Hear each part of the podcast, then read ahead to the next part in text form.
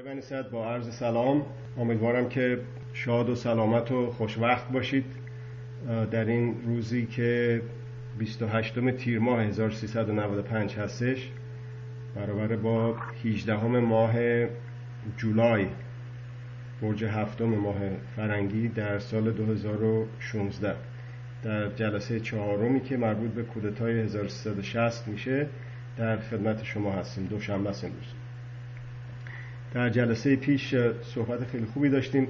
یکی از چیزهایی رو که شما اشاره کردید این نامه ای بود که بعد از اون لایحه‌ای که به مجلس بردن که ارز کنم که دست و پای رئیس جمهور رو بیشتر از اونی که بود ببندن به صورت قانونی در هفته اسفند شما یه نامه نوشتید با آقای خمینی و حوادث چهار ماه بعد رو در اون پیش بینی کردید که متاسفانه به درستی انجامید دیروز دیدم بله بله دیدم پریروز جمعه با آقای جوادزاده در رادیوی عصر جدید صحبت می‌کردید و یادآوری بود واسه هموطنان عزیزمون که تمام پیشگویی هایی که قبل و بعد از امضای قرارداد ننگین و بار وین در مورد مسئله هسته‌ای و اتمی ایران شما و این خطا را پیش بینی کرده بودیم این اینا هم به متاسفانه و بگیم به خاطر اسارت بار بودنش به وقوع پیوست. یادم میاد که حالا در مصاحبه که کرده بودید با رادیوی صدا یا تلویزیون صدای امریکا آقای فلاحی که فلاحتی. که گفته بود که اگه درست یادم باشه یه روز بعد از امضای قرارداد بود.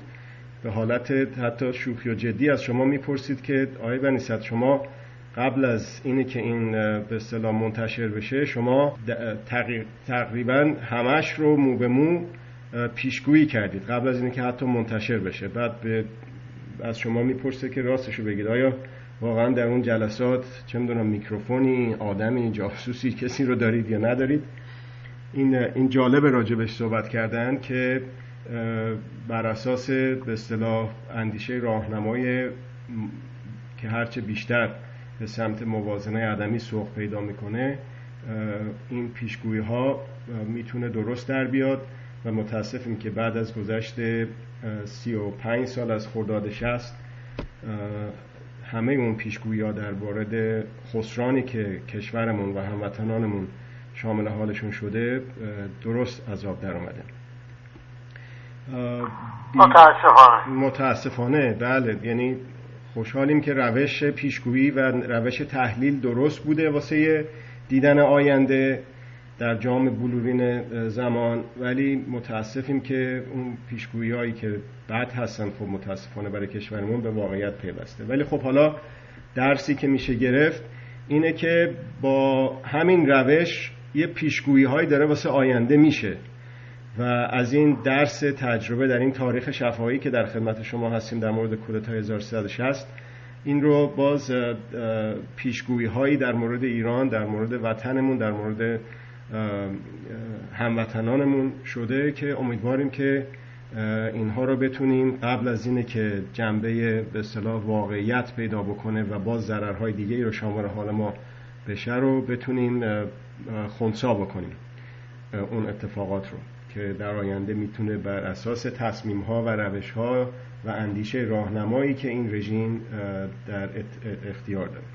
یه اتفاق خیلی مهمی هم افتاد آی بنیست بین این دو تا جلسه ای که با هم دیگه داشتیم از دوشنبه پیش تا حالا در ترکیه کودتا شد. کودتای نظامی که سران به اصطلاح ارتش گفتن صد صد و چند نفر از حتی جنرال های ارتشی رو آقای اردوغان دستگیر کرده توی خبرهای امروز بود. حالا واسه یادآوری در تاریخ که معلوم نیست که چه کسی در چه تاریخی به این صحبت های ما گوش می‌کنه. یک کودتای نظامی شد در ترکیه همین چهار پنج روز پیش. و آقای اردوغان تونست به وسیله این تلفن های همراه FaceTime بهش میگن. اون با یکی از رسانه ها ارتباط برقرار کنه و مردم رو دعوت بکنه به توی خیابان ها آمدن. ما راجع به رسانه ها مکررن با همدیگه صحبت کردیم و آرزو داریم که رسانه رو بتونیم به عنوان شاخه چهارم دولت حقوق مدار در کشورمون ببینیم. در اون چه که مربوط به رسانه های مردمی میشه این از این تلفن استفاده شد از اون فیستایم استفاده شد از اون ارز کنم که حتی وقتی که این خبر پخش شد در بلنگوهای مسجدها و اون اماکن عمومی هم این دعوت آقای اردوغان رو پخش کردن. و واقعا اگه اشتباه نکنم به حدود دوازده ساعت طول کشید که این کودتا خونسا شد. البته با کمال تاسف می‌بینیم که بگیر و ببنده ادامه داره. اینم باز یه درس تجربه است واسه ایرانی واسه جوان ایرانی که با اعتماد به نفس به خود و با اعتماد به نفس به سایر ایرانیان اعتماد به نفس فردی اعتماد به نفس ملی و با در صحنه بودن برای احقاق حقوق ملی چطور میشه وضعیت رو کاملا عوض کرد. هیهات که در اون روزهای تاریخ ساز تاریخ تلخ متاسفانه بعد از 35 سال از اون ماجرا گذشته اون امکاناتی که این امکاناتی که الان در اختیار هست در اون زمان شاید در اختیار نبود متاسفانه. و آقای خمینی که تمام رسانه ها رو در اختیار داشت با اینا مرتد خوندن و اون رو ضد دین خوندن و نمی‌دونم همه مردم بگوین بله من می‌گویم. نه و اینا متاسفانه تونست با اون اهرمای قدرتی که دستش بود بمونه سر قدرت و الان 35 سال بعد می‌بینیم که چه فاجعه ای بوده. حالا صرف نظر از اون باید یک انتقادی هم از خودمون بکنیم و اون که خب اون سال 60 بود ولی سال 1357 که بازم کمتر این رسانه ها در اختیار بود. و ما تونستیم ظرف سال 55 56 57 برسونیمش به بهمن 56 و اون جنبش عمومی رو به اون ترتیب به نتیجه برسونیم. هیهات که چنین چیزی در کودتای 1360 خرداد 60 اتفاق نیفتاد. حال بعد از این یادآوری های متاسفانه کمی تلخ یا بسیار تلخ باید بگویم درستتر خواهش می‌کنم که اگر که موافق هستید ادامه بدیم به بحثم بله کنم که یه تفاوت های بین ترکیه و ایران اون روز هست. ترکیه امروز آقای خمینی ندارد. ایران اون روز داشت. ترکیه امروز در جنگ نبود نیست. ایران اون روز بود. بله دقیقا. و اینکه او توانست با مردم ارتباط برقرار کنه یعنی وسیله بود و من وسیله رو نداشتم. با این حال مردم ایران بیرون آمدن اما قاعدتا میباید که میستادن تا شکست کودتا. و اگر این ایستادگی کرده بودن از اون روز تا امروز این همه بلا بر سر ایران و طبیعت ایران نمی آمد و امروز اصلا منطقه و جهان منطقه و دنیای دیگری بود. دقیقا همینطوره. بعد این کاری که در ترکیه شد بازم درس به اون مردمه. که میگن اینا می‌کشن. خب اینا هم در ترکیه هم کشتن بله. هواپیماهای اف 16 و نمی‌دونم هلیکوپترها و تانک ها هم به کار انداختن. در ایران خوشبختانه اون رژیم این امکانات رو که ارتش ترکیه داشت و به کار برد ندارد. و جنبش مردم می‌توانه بر اون مقاومت قوای سرکوب غلبه کنه.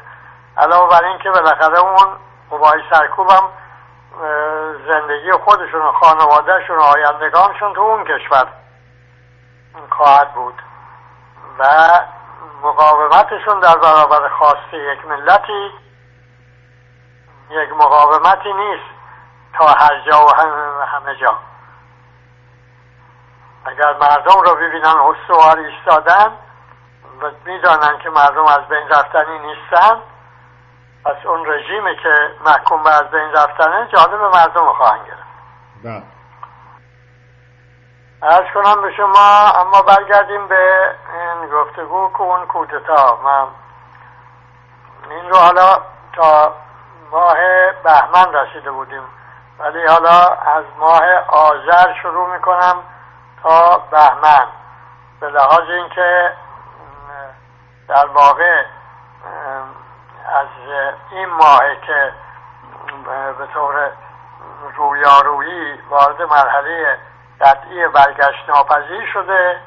به این معنا که اونها بعد از اینکه آقای ریگان رئیس جمهور امریکا شد و اون زد و بندم که در ماه مهر ماه انجام داده بودن دیگه کار شده انجام شده ای بود ناجور یا باید رئیس جمهور رو تسلیم اون سازش می‌کردم و یا اینکه عرض می‌کردم.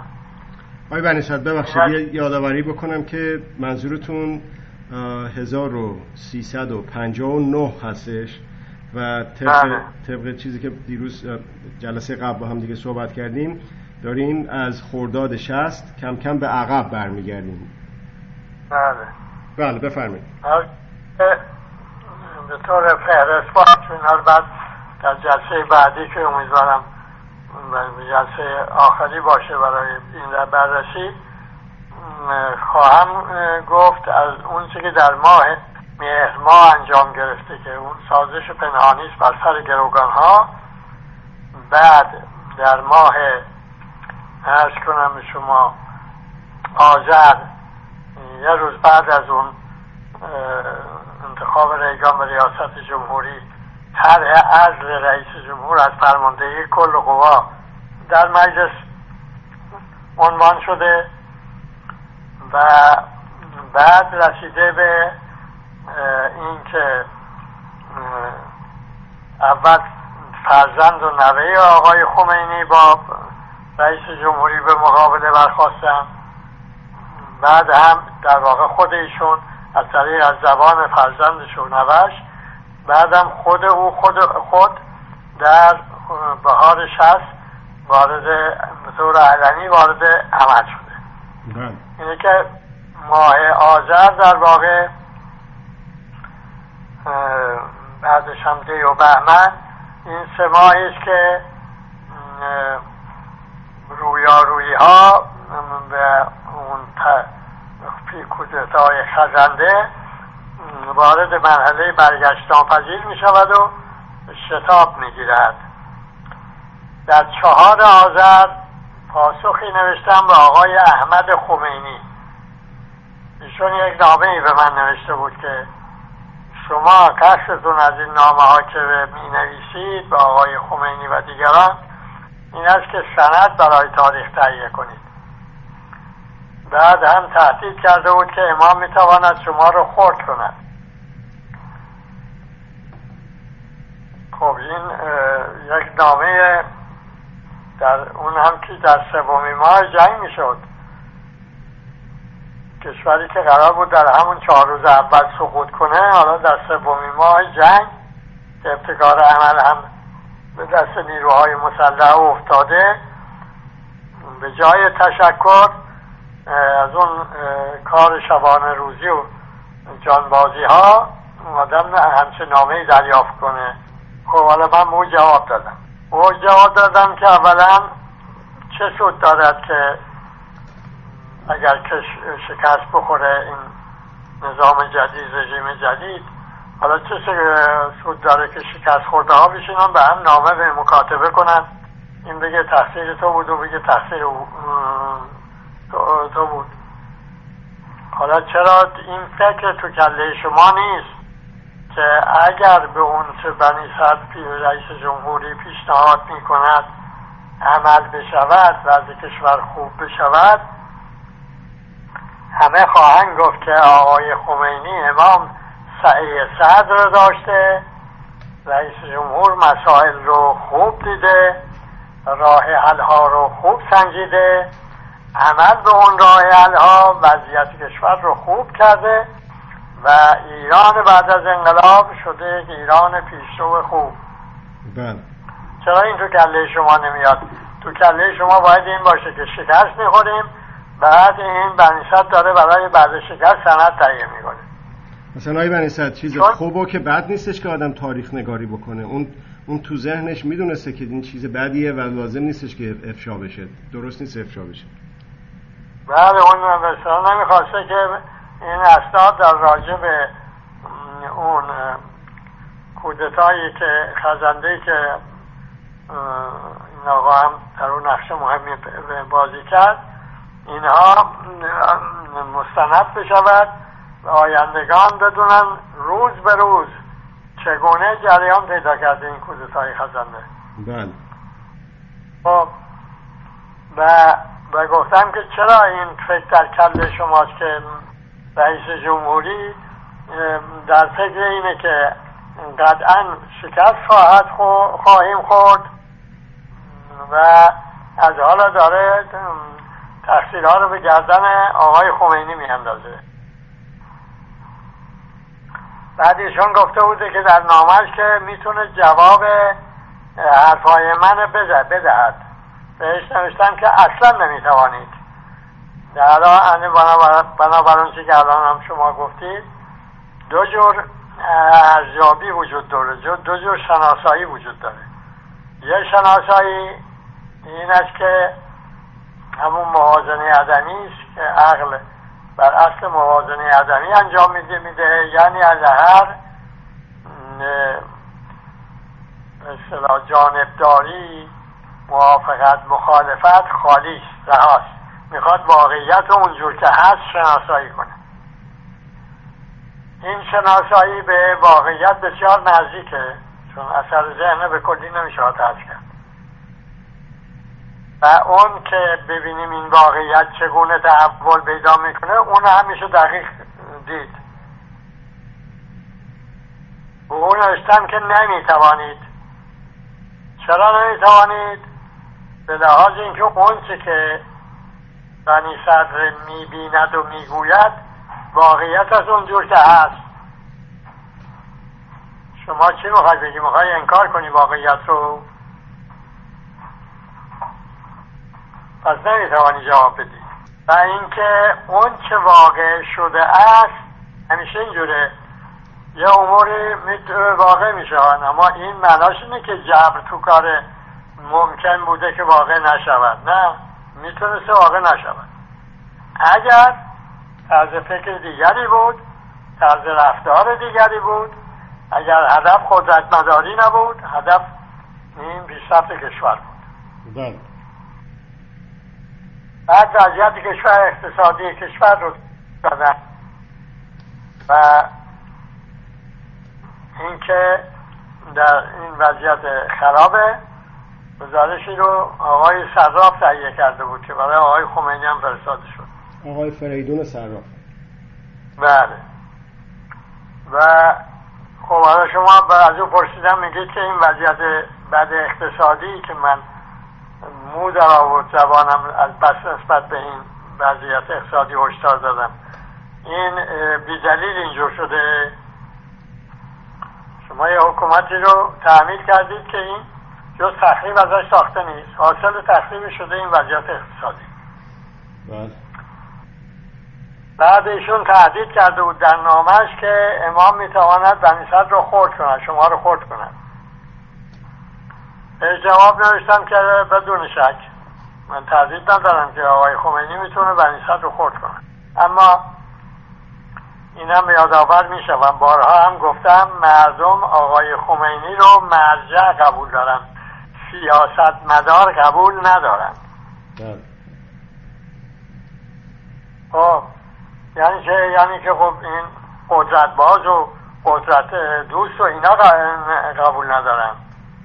این ها مال آدمی است که دنبال قدرت و سازی و قدرت بازی است. و پرسیدم اون جمهوری که رئیس جمهور اون با محبوبیتی که به دست آورده از به خورد بشود یک سال هنوز کار نکرده و این آقای خمینی او را خورد کند. این از این جمهوری چه میماند؟ جواب دادم هیچی نمیماند. ببینید که عملا هم متاسفانه هیچی از اون جمهوری نمونده. بله. شده ولایت مطلقه فقیه و به وضعیت ازفباری که الان کشور داره. متاسفانه. بعدم گفتم مرا تهدید نکنید تهدید در مزاج من موثر نیست. این یک نکته مهمی است. استعفای من نزد آقای خمینی موجوده و اینکه زودتر جانم را خلاص کنید. خب. ایشون آقای خمینی می‌تونست که این نامه رو منتشر کنه بگه آقای رئیس جمهور استعفا داد. چه حاجت به کودتای خرداد شرف بود. بله. شما همون در همون ابتدا چنین استفانامه رو نوشته بودید و داده بودید. بله. ایشون به اصطلاح اطمینان داشته باشه من قصد مواجهه رویارویی با او رو ندارم. قابل توجه کسانی که میگن مسئله بنی صدر خمینی مسئله جنگ قدرت بود. بله. و اینکه ایشون نه از اون استعفا نامه استعفا نکرد و استفاده نکرد و کودتا کرد یه دلیل واضح داره. خب اون کشتارها و سرکوبها و ادامه جنگ. که بار هم از خودم پرسیدم که آقای خمینی چرا میباید جنگی رو که وزیر دفاع انگلستان می‌گفته در سود انگلستان و غرب بود میباید به مدت هشت سال به زیان ملت ایران و مردم عراق و کل منطقه و کل بشریت زیر سلطه ادامه بدهد. هنوز هم این جواب این سوال جواب روشنی ندارد جز اینکه ایشون می‌خواسته میخه استبدادش محکم کنه. بله، آقای الن کلارک. بله. خب. اصطلاح دو دید در اون در اون نامه هم این دو دید رو یادآور شدم. دو دید درباره آقای خمینی بوده. یکی دید ما بود که می‌خواستم اون یک مقام معنوی و ارز کنم که نماد حق مداری باقی بمونه. یکی دید اون دوروریاش بود که می‌خواستن اون نماد قدرت باشه. از جمله پسرشون متاسفانه تمایل خود او به قدرت سبب شد که اون دید دوم غلبه کنه. ارز کنم به شما ایشون ایباد دو نامش گفته بود که کسانی که طرفدار شما بودن حالا دیگر نیستن. بازم یک نکته جالب دیگری در اون نامه وجود دارد. اون اینکه من به او جواب دادم تله و زبیر بس کم, کم نیستن زیادن. یک دو اینکه من به کسی آجیل نمی‌دهم. در پی قدرت نیستم تا به کسی آجیل بدهم. و بعد هم به وضعیت صنعت کشور رو کشاورزی کشور رو و توضیح دادم بنابر همون گزارشی که گفتم. و در آخر گفتم که در وضعیت کنونی و خصوص از لحاظ جنگ کسی رو نمی‌بینم که بتوانه کاری که از من ساخته است از او ساخته باشد. و این جنگ رو به با موفقیت به پایان برسونه همون زمان اینکه بعدها در خرداد از تکرار شده آغازش بنابراین نامه که آقای احمد خمینی نوشتن معلوم شود که در آذر 59 بوده که اینا گفته بودن تو جلسه جلسه حزب جمهوری شد. همین سران اون حزب. اگر بنی صد پیروز بشه به شکست بخوره میاندازه گردن تهران نشین ها که ما باشیم. اگر پیروز بشه سوار تانکاش میشه میاد تهران و دیگه کسی حریفش بله. در نامه نوشتن این حرفا حرفای ستون پنجه. یعنی دشمنان ایران و دستیاران صدام در تجاوزش به ایران. چون اونها بودن که می‌گفتن نصف ایران برود بهتر از این است که ایران پیروزه شد. و از او پرسیدم که اگر شما هم به حرفهای آقای حسن آیت رسیده اید و خب حرفی نیست. بلا خب قاعدتا باید از خود بپرسید. خب این یعنی چه که ادهی می نشینن در باب عرض رئیس جمهوری شور می‌کنن در اجتماع به مناسبت تاسوعا به به, به او حمله می‌برند. به گیر و به بند راه میاندازند و تعطیل روزنامه و خفقان خائنانه و احمقانه رو تحمیل می‌کنند. و در پایان نامه از اون پرسیدم چرا می‌خواهید؟ از امام یک خودکامه بسازید. بله. جان کلام اینجاست. خب حالا اونا که می‌خواستن از خمینی یک آقای خمینی یک خودکامه بسازن ولی خود این آدم هم خود این آدم هم می‌خواست که یک خودکامه بشود تمایل به زور داشت. بلا. بلا خب نمیگذاشت حالت. فعل من نمی‌شد که خودکامه بشود. بله. خب ارز کنم که این نامه به اندازه کافی گویای وضعیت در اون آغاز ماه آذر است. نامه تاریخ چهار ماه آذره با این حال در یک نامه دیگری به تاریخ ده آذر به آقای خمینی نوشتم. در اون زمان صحبتی شده بود که امریکا ممکنه مداخله نظامی در ایران بکنه. در برابر وزارت امور خارجه هم یه بومی منفجر شده بود. خب این که ولو هم مداخله نظامی نکنه همین تهدید نظامی برای ایران یک تقویت نظامی از متجاوز بود یعنی قشون صدام. و طبیعتا ما میباید جبهه داخلی رو خیلی متحد و تقویت می‌کردیم نه به عکس باری که به عکس. در قوم ارز کنم اجتماع می شده و در مشهد و و در اون مشهد هم ازشون فیلم و اینا گرفته بودن و در خود مجلس و در رادیو تلویزیون و بنابراین به قول خودشون حجمه از هر سو به اصطلاح به عمل می آمد. و از آقای خمینی خواستم که به اصطلاح تحقیق معیم بشه رسیدگی بشه ببینن در قوم و مشهد قطنامه نویس و قطنامه خان چه کسی بود؟ این طور که الان یادمه در اون قطنامه ها به اصطلاح زمین سازی می شده برای اینکه رئیس جمهوری رو از چیز از فرمانده نیروهای مسلح کنار که بزنن. بله. کنم از او هم خواسته بود. از او هم خواسته بودم یه هیئتی انتخاب بشود برای رسیدگی زندان ها و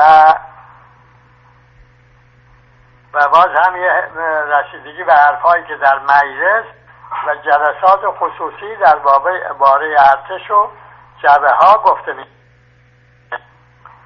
در همون نام است که گفتم که کسانی گفتن که خوزستان از دست برود بهتر است که بنی پیروز شود و گفتن که باز همونا یعنی که آقای بهشتی و این, این تیبا جنگ من من بنی دارم جنگ بعد از جنگ رو تدارک می‌کنم. در پایان اون نامه ده آذر پنجاه و نو با آقای خمینی توضیح دادم که بنای من با, با شما بر وفاست حالا همه عرض می‌کنم به اونهایی که میشنون این گفتگوها رو. بر اصل موازنه آدمی عهد و وفا شکستنی نیست. کسی که وفا کرد و عهد بست. باید بر عهد استوار بماند. من هم با آقای خمینی بر عهد استوار موندم. او شکست. هیچ بهانه ای هم نداشت برای شکستن عهد. دلیل اینکه خود او یک کلمه نگفت چرا این کار کرده.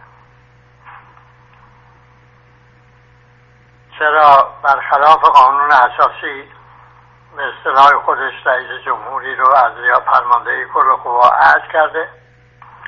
چرا به مجلس به رئیس مجلس مجلس قلاوی انتخابات قلاوی گفته است که کار بنیست زودتر تمام کنید؟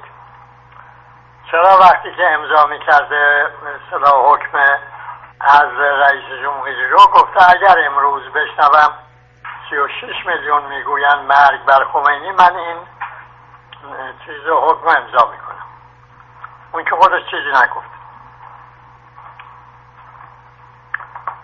یک کلمه هم تا امروز نتوانستم بگن که بنی صدر مثلا یک با اینکه با آقای خمینی عهد وفا داشت این اقدام رو در اینجا یا اونجا بر ضد این آقا انجام داده. در مجلس هم که خوندم برای شما ضبط کردید. بله. دلایلی که اونها آوردند خیلی راحت می‌گفتم من مخالف بلد فقیه هم. و امر واقع. اما نگفتن که من با آقای خمینی نقض عهد کردم. همیشه هم اینجوریست اگر کسی با دیگری بر اصل موازنه عدمی تعهد و عهدی بست عهدی بست او بر همون حق اگر بیستد طرف مقابل یکی از دو کار خواهد کرد. یا بر عهد وفا می‌کنه که کار درست انجام می‌گیره. یا عهد رو میشکنه. این ابتلاس و آزمایش است و اونی که عهد میشکنه رسوا می‌شود شرش دفت می‌شود. کاش ما با آقای خمینی قبل از این انقلاب به اصطلاح وارد آزمایش و ابتلا شده بودیم. ما نه نکردیم این کار رو خطای کار ما اینه از زمانی با ایشون وارد به اصطلاح ابتلا شدیم. که دیگه اون ابزار قدرت رو در اختیار داشت. از جمله رسانه ها آی بنیصد ارتباط با افکار عمومی.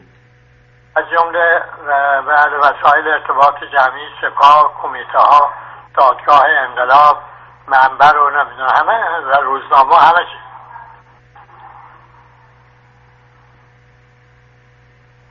نتیجه ابتلا ما درست از آب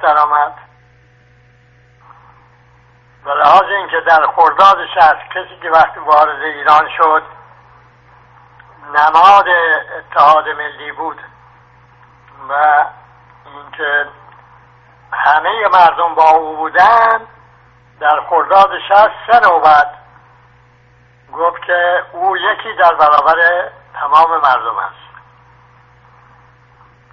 این ابتدا اگر قبل از این دستش به قدرت برسه انجام گرفته بود خب بی خطر می‌شد. این است که من به او اصرار می‌کردم که این گروه های سیاسی رو به جای سرکوب بهترین روش ابتلاس نخیر ولی اون چون می‌خواد که پاری های استبداد رو استوار کنه لازم داشت. گروهک ها به قول خودشون گروهک ها و سرکوب اونها رو. وگرنه ابتلا بهترین روش بود. چنان که در شورای ملی مقاومت همین روش ابتلا به کار رفت و اون گروه هایی که با استقلال و با آزادی سازگاری نداشتن شناسایی شدن قبل از اینکه خطری برای کشور به بار بیارن. و بدون اینکه ما کمترین خشونتی هم به کار ببریم. مورد خشونت اون گروه هم واقع شدیم ولی خب بر حق ایستادیم امروز نتیجهش این است که صحنه سیاسی ایران این مثلث زورپرست رأس و مثلث زورپرست اینها در صحنه سیاسی ایران ضعیف و ناتوانند و زمینه برای مردم سالاری مهیاست. یعنی اگر خود مردم حقوق خیش رو بشناسند و خیشتن رو شهروند بشناسند شهروند برخوردار از حقوق سیاسی اجتماعی فرهنگ اقتصادی مانعی برای استقرار دموکراسی بلکه بسیار پیشرفته تر از اون که در غرب وجود دارد نیست. دو قسمت از این کار یعنی ابتدا این به یمن ورود من و دوستانم در ابتلا ایستادگی ما بر حق بوده. که اگر این کار رو نمی کردیم راه برای دموکراسی باز نمی شد الان شما وضعیت ترکیه رو در آغاز گفتگو آوردید بله. ببینید که از زمانی که اینها بساط انتخابات و اینا افتاده ارتشی ها چند نوبت کودتا کردن تازه دموکراسی هایم که اینا بر ضدشته اونا کودتا می‌کردن خیلی راه فاصله داره با دموکراسی حتی این دموکراسی که در غرب هست. بله بله. خب حالا اگر این مردم ایران مثلا همین مقاومت رو می‌کردن در برابر کودتاچی ها؟ طبیعتا ایران یک دموکراسی خیلی پیشرفته داشت کشور پیشرفته بود.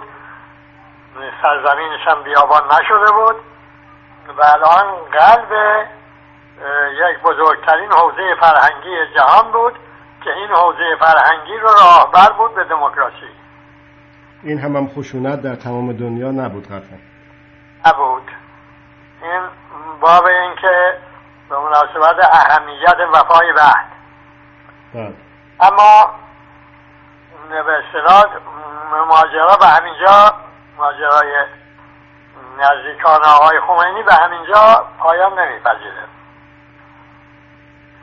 آقای حسین خمینی ناگهان یک مصاحبه با اطلاعات انجام داد و در اونجا به اصطلاح رئیس جمهوری هجوم آورد که این در ضد امام شده. حسین خمینی نوه آقای روح الله خمینی. آقای حسین خمینی ده. من هم نامه ای به اون نوشتم. در تاریخ سیزده آذر. نوشتم که آقای عرفات گفته است آقای عرفات اون زمان گفته بود. ارتش عراق می تواند اهواز رو تصرف کند. دست نگاه داشته است. منتظر فعل و انفعال در تهران است. حقیقت را 180 درجه وارونه کرده با آقای خمینی گفته بودن. معنای حرف ایشون گفته بودن. معنای حرف ایشون این است که منتظر است که ارتش در تهران کودتا کند. بله. من به نوه این آقا نوشتم به اینکه ارتش در تهران نیرو نداره که کودتا کنه دو تا گردان این ارتش در تهران نیرو داشت با اون نمی‌شد کودتا کرد پس وارونه سخن رو آقای ارز کنم عرفات گفته و اون گفتش این است که توانایی حمله به احواز رو ندارد قوای صدام منتظر است فعل و انفعالی در تهران رخ بده که این توانایی رو حاصل کنند. در واقع آقای صدا هم منتظر بوده که این آقای خمینی سرشاخ بشه با بنی سعد رئیس جمهوری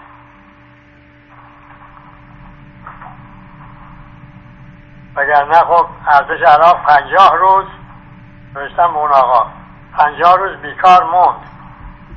و هر روز تلفات می‌بیند و خب این فقط به انتظار این است که در تهران ارتش کودتا کنه یا ارتش کودتا کنه که دلیل ندارد که تواناییش برای مقابله با قوای مهاجم بیشتر نشده باشه. خب بعد هم از او پرسیدم که غیر آقای خمینی چه کسی می‌توانه رئیس جمهوری رو خورد کند. و نقشه نوار حسن آقای حسن آیت رو به یادش آوردم که گفته بود که ما با طرح ما این است که امام را با خمینی و بنی صد رویارو کنیم.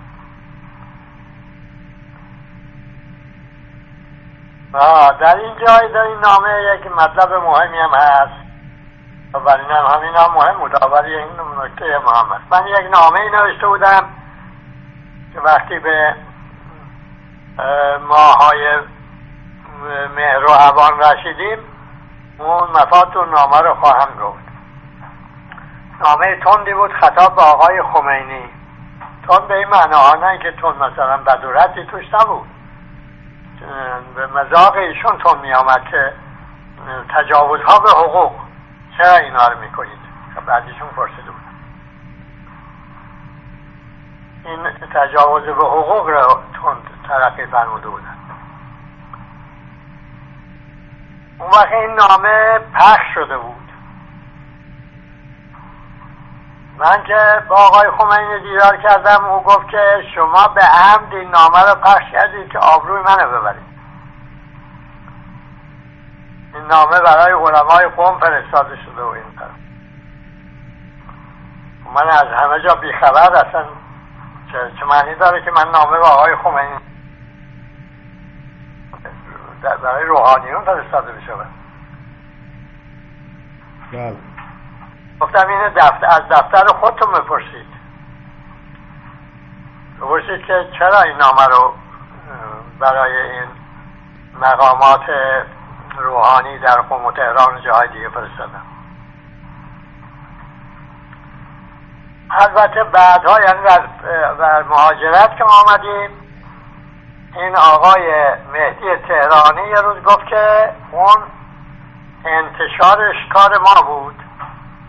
مهدی تهرانی کی بود آقای بنی آقای مهدی تهرانی هم که الان در ها؟ خانبابای تهرانی مهدی خانبابا تهرانی که از فعالان چپ بود و بعد عضو شورای ملی مقاومت بود و حالا هم در آلمان زندگی بله. معلوم شد کسی که نامه رو می برده به آقای خمینی سر راه رفته خونه این آقایون. اونجا نامه رو برای اینا خونده. اینا هم سر او رو گرم کردن و نامه رو بردن در اتاق مجاور فتوکپی گرفتن ازش. بله. بعدم به اصطلاح پخش کردن. اما پخشی که اونا کرده بودن پخش به به اصطلاح محیط هایی که خود مال خودشون بود و ترجمهش هم به مطبوعات خارجی اینا داده شده بود. اما قوم و روحانی اونا اطلاع نداشتن که به اونا بدهند و به نمیشناختن به کی بدن به کی ندن به کدوم خانه بره به کدوم خانه نره. احتمال قریب به یقین هم اینایی که خودشون گفتن که اینا کرده بودن. دفتر آقای خمینی هم برای اینکه خمینی ایشون رو با من مقابل کنن این کار کرده بودن. حالا یا با اطلاع آقای احمد خمینی یا بدون اطلاع او بله. آره. خب من هم به آقای خمینی گفتم خب آقا شما این زحمتی نداره. یا آدم بیطرفی رو معین کنید تحقیق کنید که این نامه از کجا درس کرده. البته اون زمان هیچ نمی‌دونستم که این به از, این طریق هم درس کرده. بله. بله این هم مال این و بعد هم به ایشون گفتم که شما که ستایش می‌کردید همیشه بنی رو که این در برابر آقای خمینی به سراحت اون چرا که حقیقت مییابد می‌گوید حالا چی شده که این کار رو ناسواب می‌بینید؟ خوشمزه این که اون زمان اصطلاح در مقام تخته رئیس جمهور شایع پراکندن و آقای خمینی هم همین رو دستاویز کرد.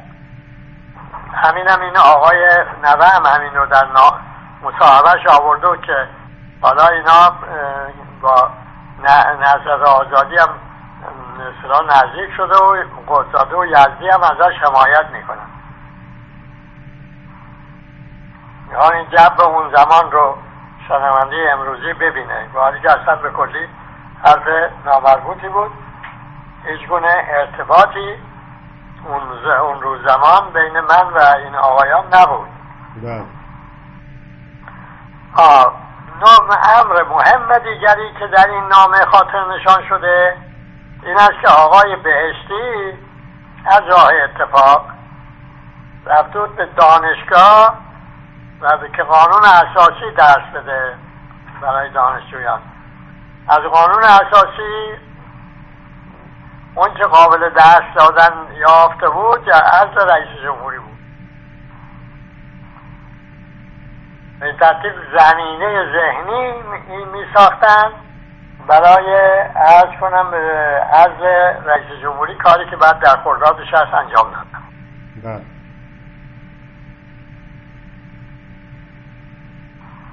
بعد این آقای بعد از اینکه نامه رو دریافت کرده بود یه روز دیدم آمد به حال غمگین و خیلی اصطلاح عذرخواهی و پشیمانی. گفت آقا این عموی من منو فریب داد. یعنی آقای یعنی احمد خمینی. بله. گفتم چطور شما رو فریب داد؟ گفت به این که کنم من در آبادان بودم و تلفن کرد که حال پدر بزرگ خراب است زود خود رو برسونید به تهران. من هم خود رسوندم به تهران و آمدم به همین جماران و گفت برو برو برو ببین حال پدر بزرگ چقدر در هم ریختن. رفتم پیش پدر بزرگم و دیدم خیلی منقلب و تا منو دید زد تو سرشو گفت که این بنیست می‌خواد مرا از بین ببرن. بعدم که از پیش آمدم بیرون دیدم خبرنگار اطلاعات حاضر است و احمد به من امو به من گفت که حالا با ایشون بشه مصاحبه کن و اون سوال جواب رو که ترتیب داده بودن و سوال شد و من جواب ده همین هم بعد در انقلاب اسلامی منتشر شد حرفای شد که اموش اینجور او رو کشونده به تهران برای این کار. بله. خب این ترتیب به اصطلاح در ماه آذر است. نه در خرداد. که آقای خمینی وارد مثلا عهد رو شکسته و وارد عمل شده و ضد رئیس جمهوری و این کار رو توسط فرزند و نوه خودش آغاز کرده. بله.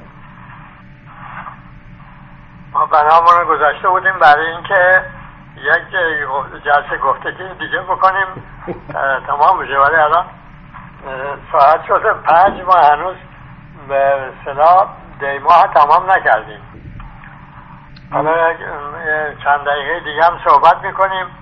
حالا ایمی نداره که دقیق باشه و اینکه نکات اصلی گفته بشه برای نسل هایی که میآیند بهتر از این است که عجله کنیم در تمام کردن. آقای بنیصد من گرفتاری شما رو خیلی خوب واقف هستم. تنگه وقتتون رو خیلی خوب می‌دونم. ولی همونجور که شما فرمودید این اهمیت به نظر من بسیار فوقالعاده داره که با توجه به گذشته این بیش از سه دهه با رجوع به خاطرتون و رجوع به خاطراتتون بشه هرچه بیشتر یک مجموعه شسته رفته خوبی رو در اختیار نسل جوان بذاریم. اونم همطور که ارز کردم در بند وقت نباشید های بنیست شما هر موقع که بله ادامه میدیم بله. اگه هر چند جلسه شد در من اشکال نداره. سند که نامه ها هست می‌گویم. بله. این مستنده. بله. در پای دیما 59 بیعت منتخب روحانیت مبارزه تهران نامه نوشتم. اونا یه هیئت معین کردن که به اصطلاح خودشون به اختلافات رسیدگی کنه. یه قرار مداری هم گذاشتن که هر که تخلف کرد اونا اون تخلف رو یادآور بشن. بله. ارز کنم به شما اول مسئله که در اون نامه آوردن مسئله وزیران است. اول کار که این آقای رجایی رو تحمیل کردن با شما آقای خمینی.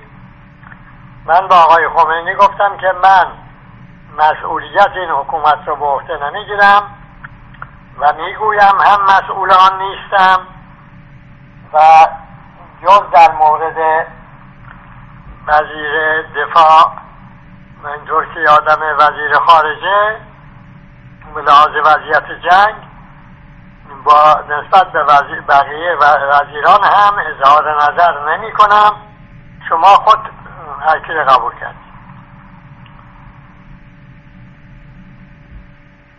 اونها آقای رجایی که هیئت وزیرانی ترتیب داد و فرستاد برای من.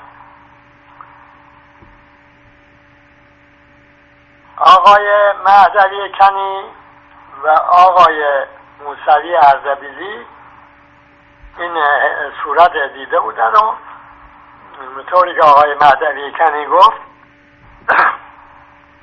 دیده بودن این فاجعه است. با این آدم ها چجوری کشور میشه اداره کرد؟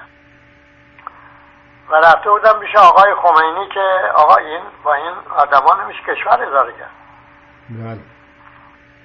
آقای خمینی گفته بود که بروید با آقای بنیسد از راه گفتگو یه هیئت وزیران مناسب رو. و گفته من دخالت نمی کنم منم به او گفتم که اگر شما دیگه دخالت نمی کنید من از اختیار قانونیم استفاده می کنم چون وزیر باید به تصویب رئیس جمهور برسد اونا آمدن با پیش من. یک قسمت راجع به همین آقای صدر بود وزیر بازرگانی حکومت آقای بازرگان. دکتر رضا صدر که در کابینه شما در دولت در حکومت شما هم ابقا شدیشون تنها وزیری بود که ابقا شد اگه اشتباه نکنم. نه اون دیگه هم چیزی من با وزیران عوض نکردم. یعنی نه نخواستم مسئولیتی بپذیرم که نداشتم. ولی با ایشون کار کردم و, و کارهای کشور خوب اداره میشون بله. خصوصا مورد ایشون رو هیئت فرستادم تحقیق کردم معلوم شد که خیلی خوب اداره کرده کارو. و اون که آمده بود پیش من استعفا بده وقتی دید که نه نتیجه هیئت این بوده که کار خوب داره کرده و گفتم نه سر کارتون بمونید. خیلی تعجب می‌کرد.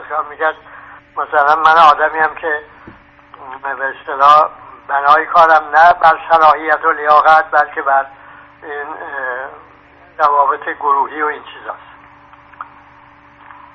ارز کنم که خب حالا از این آقا پرسیدن که خب چرا این آقای رضا صدر که خوب کار کرده در گوه دقیقا امام گفته که مردم ریاضت بکشن. این آقا که ما در وضاق گروگانگیری معاصره اقتصادی شدیم دیگه. بله. این آقا از هر جای دنیا شده رفته کالا پیدا کرده وارد کرده که کشور در مشکل نمانه. جرمش این بود به بله.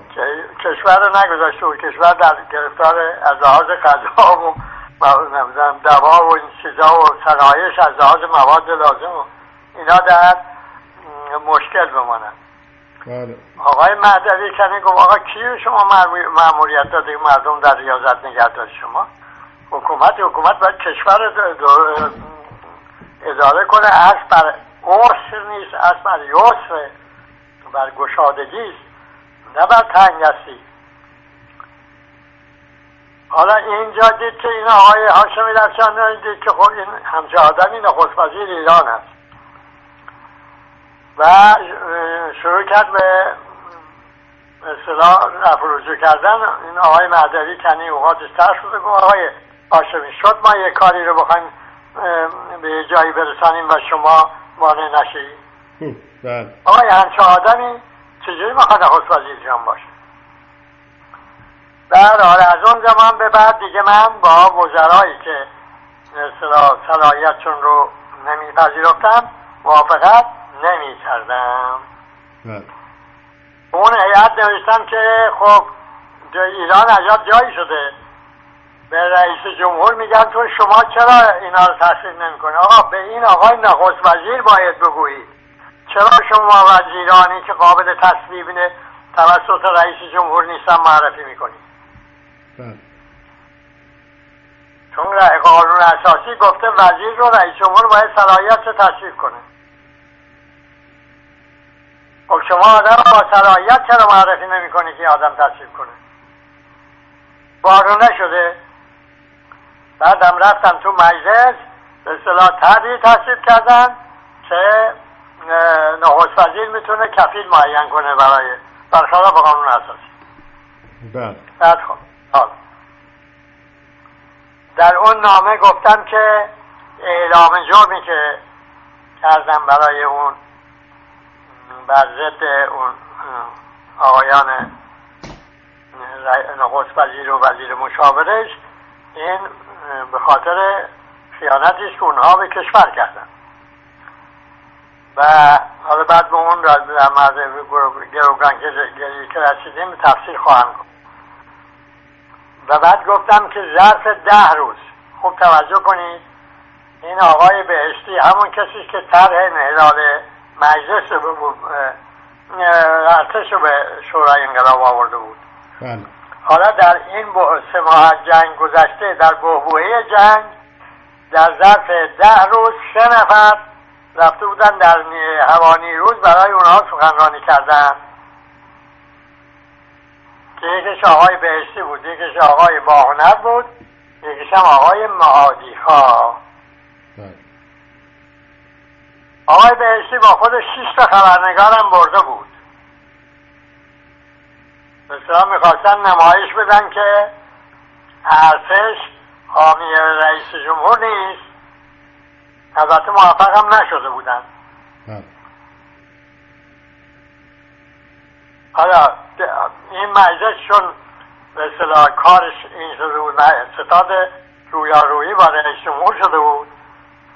هیچ فرصتی رو از دست نمی‌دادن.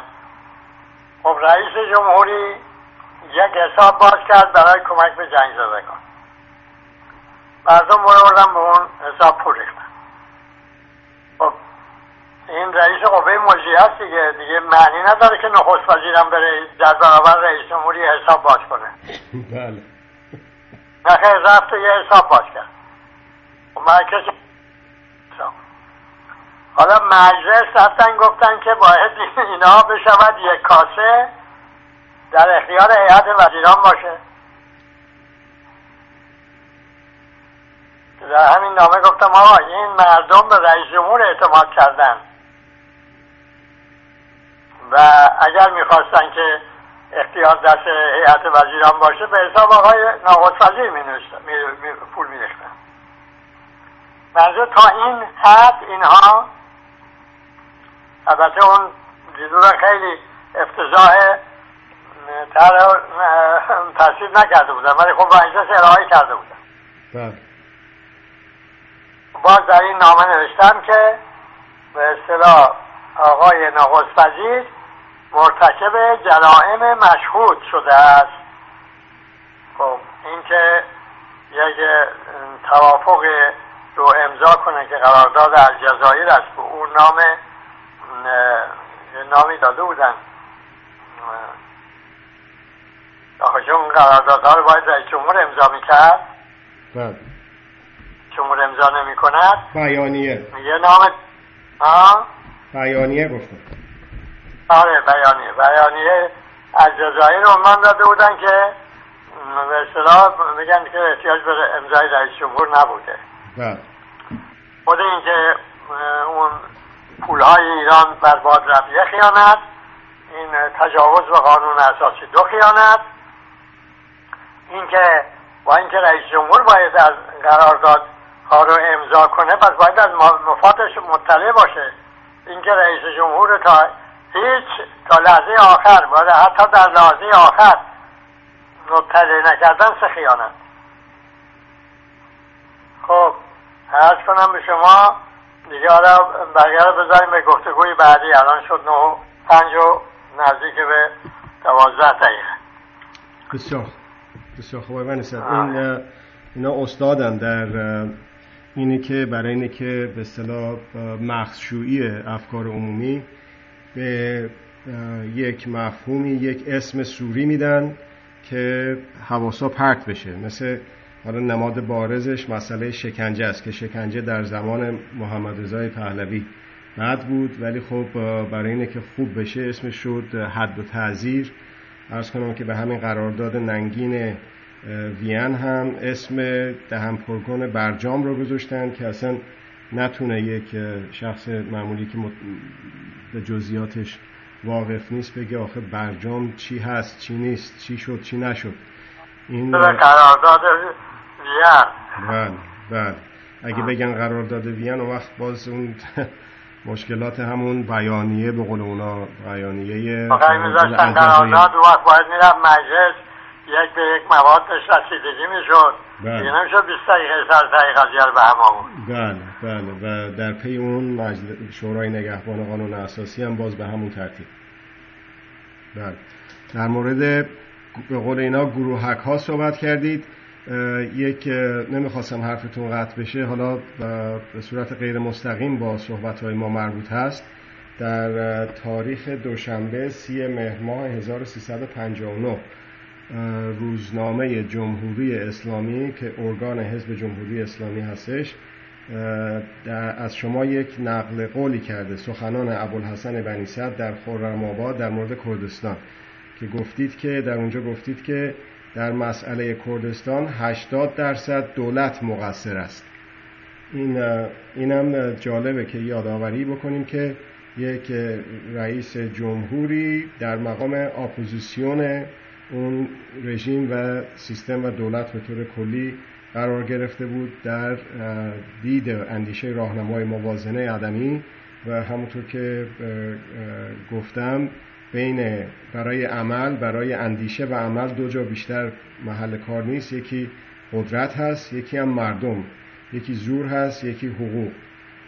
بر اساس دید مردم سالاری و حقوقمندی شما به وضوح بدون هیچ محابایی در مقام ریاست جمهوری گفتید که در مسئله کردستان 80 درصد دولت مقصر است. یادآوریش رو خاری از حسن نمی‌دونستم یادی هم باید بکنیم از آقای دکتر رضا صدر که به خاطر همون خدمت هایی که به کشورمون کرد به زندان افتاد و شامل شکنجه های بسیار بدی شده شد بله متاسفانه اینطوره. بله. بسیار خوب. آقای بنی سعد اگر که چیز دیگه ای رو به ذهنتون نمی‌رسه می‌تونیم بقیه رو بذاریم برای هفته آینده انشاءالله. بسیار خوب. روز شما خوب